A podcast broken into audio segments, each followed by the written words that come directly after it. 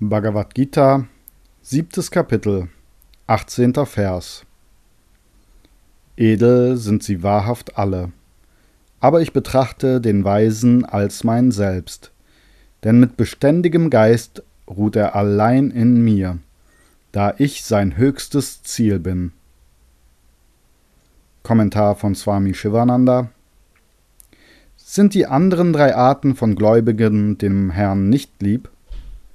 Doch, sie sind es. Sie alle sind edle Seelen. Den Weisen aber, dessen Geist beständig ist, liebt er über alles.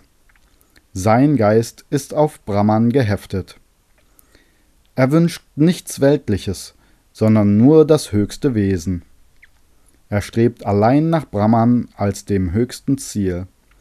Er praktiziert Ahamgra Upasana, Meditation über das Selbst als das Alleinige.